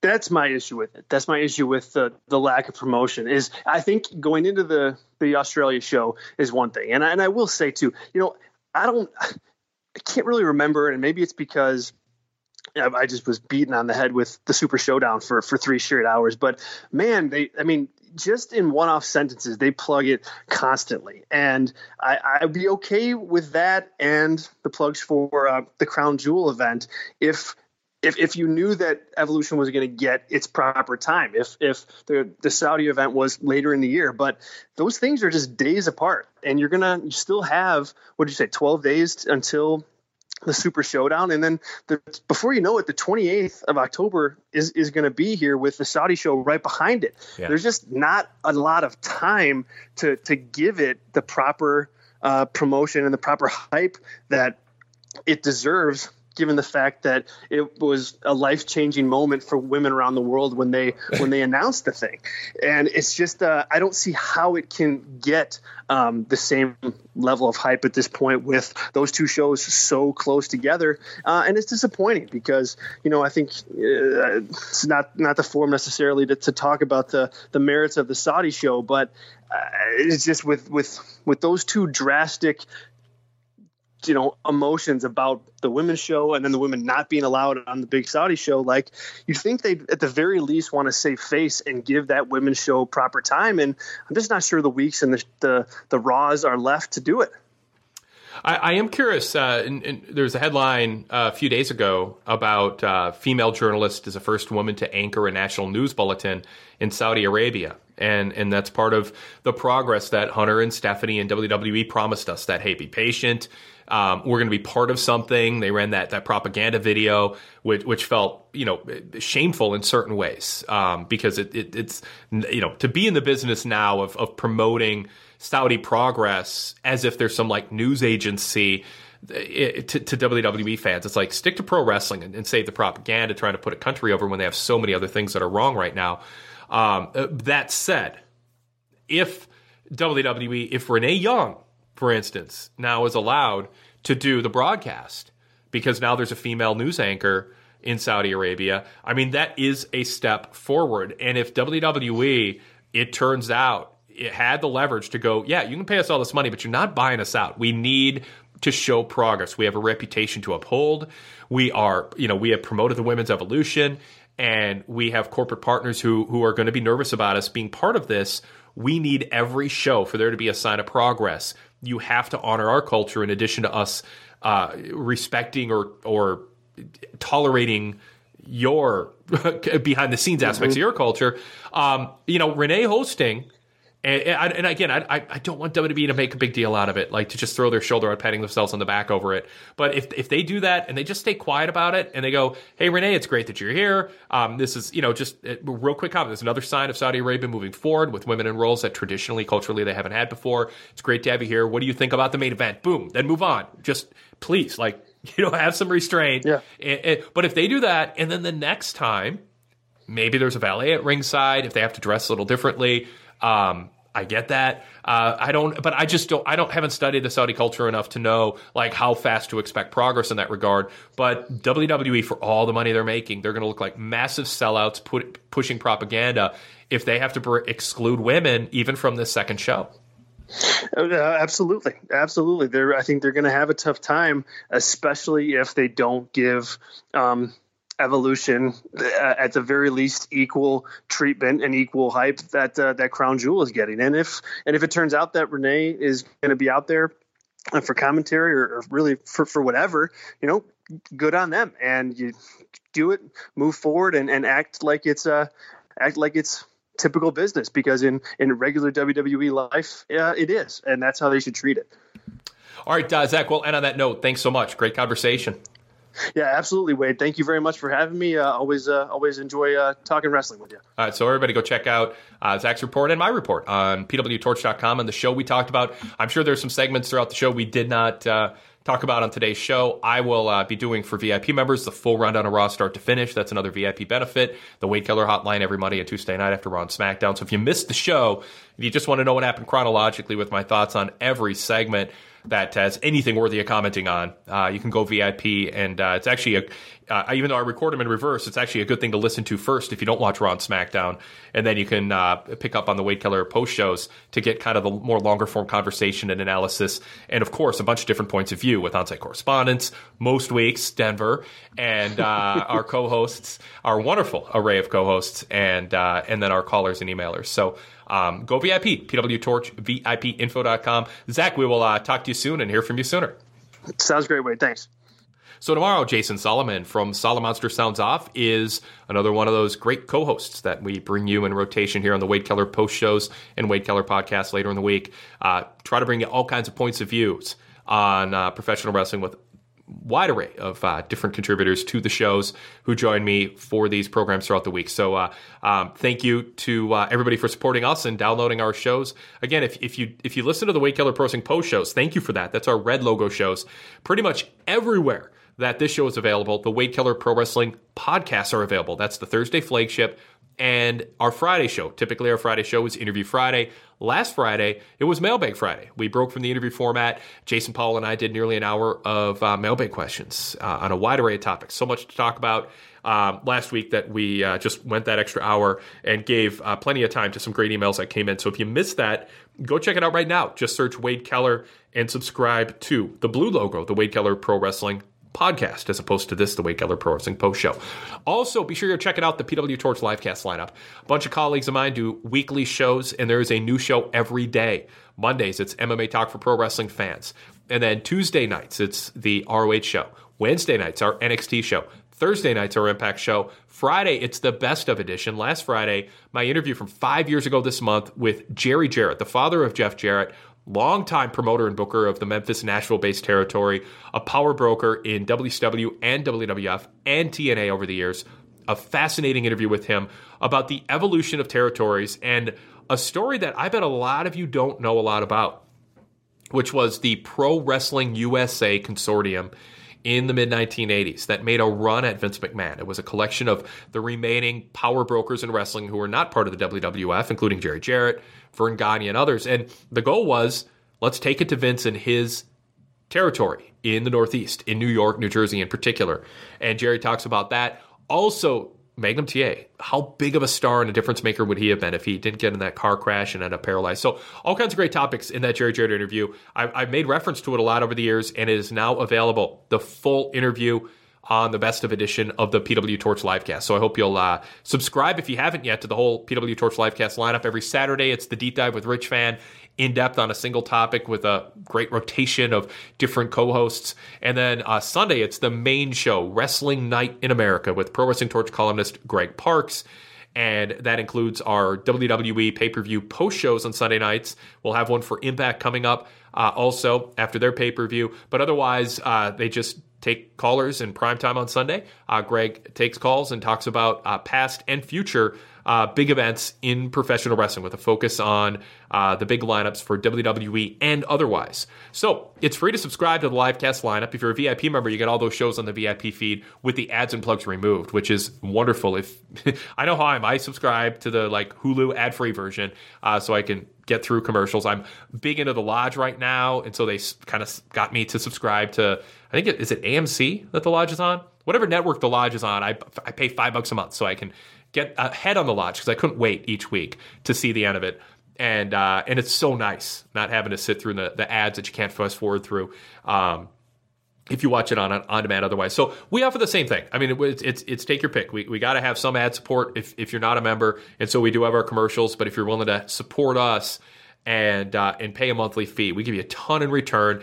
And part of that is taking the ads and plugs off all the live casts, all seven per week, and all four Wade Keller post shows and podcasts uh, during the week. And then we have a ton of other VIP exclusive shows. I'm part of a dozen other shows per week that never have ads. They're VIP exclusive podcasts and and much more. So you can check out the lineup, pwtorchvipinfo.com.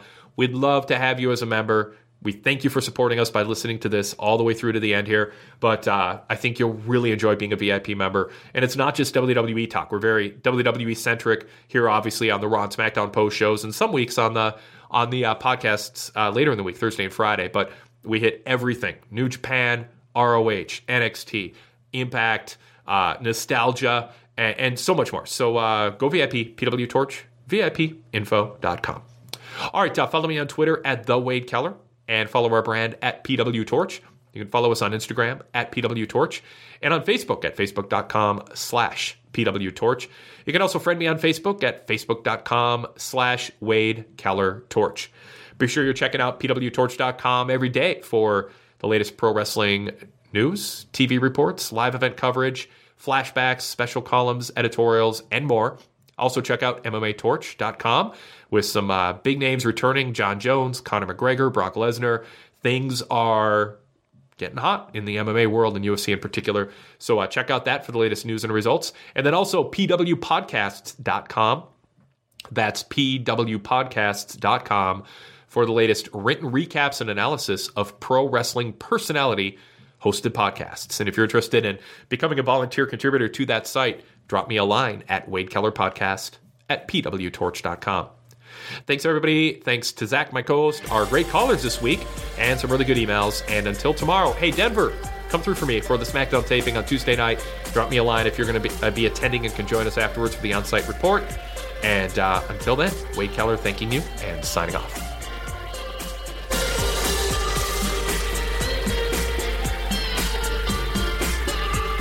Lucky Land Casino asking people what's the weirdest place you've gotten lucky? Lucky? In line at the deli, I guess? Aha, in my dentist's office.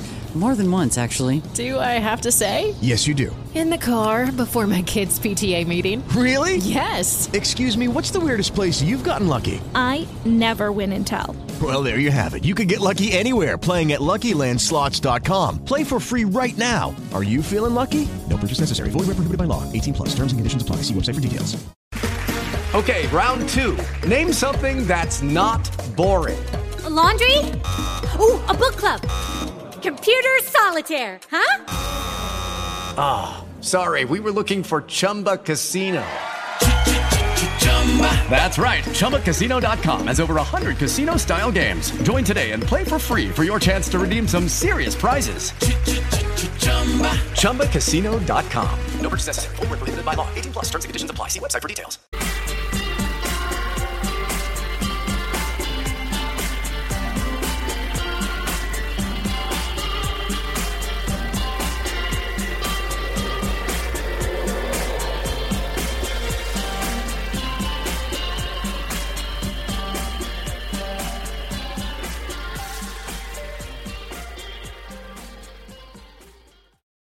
If you shop at Amazon, I have a request.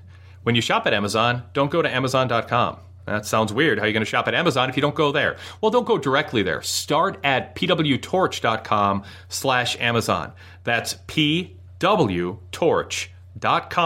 slash Amazon. When you go there, there's a giant Amazon logo. Click on it. It takes you right to the Amazon homepage where you were heading anyways, but that small detour tells Amazon we sent you there. And when they get that message, they send us a commission on everything that you buy. So it's a great way to support us without having to do anything different other than when you shop at Amazon, start at pwtorch.com slash Amazon. That's pwtorch.com slash Amazon. Thank you so much for your support. Hey, if you'd like to hear this show without ads and plugs interrupting, there's one thing you can do right now to make that happen, and that is become a PW Torch VIP member. You get about a dozen other podcasts throughout the week that I host that are VIP exclusive, and you get the Wade Keller post shows and podcasts during the week with the ads and plugs removed, all on a separate feed exclusively for VIP members.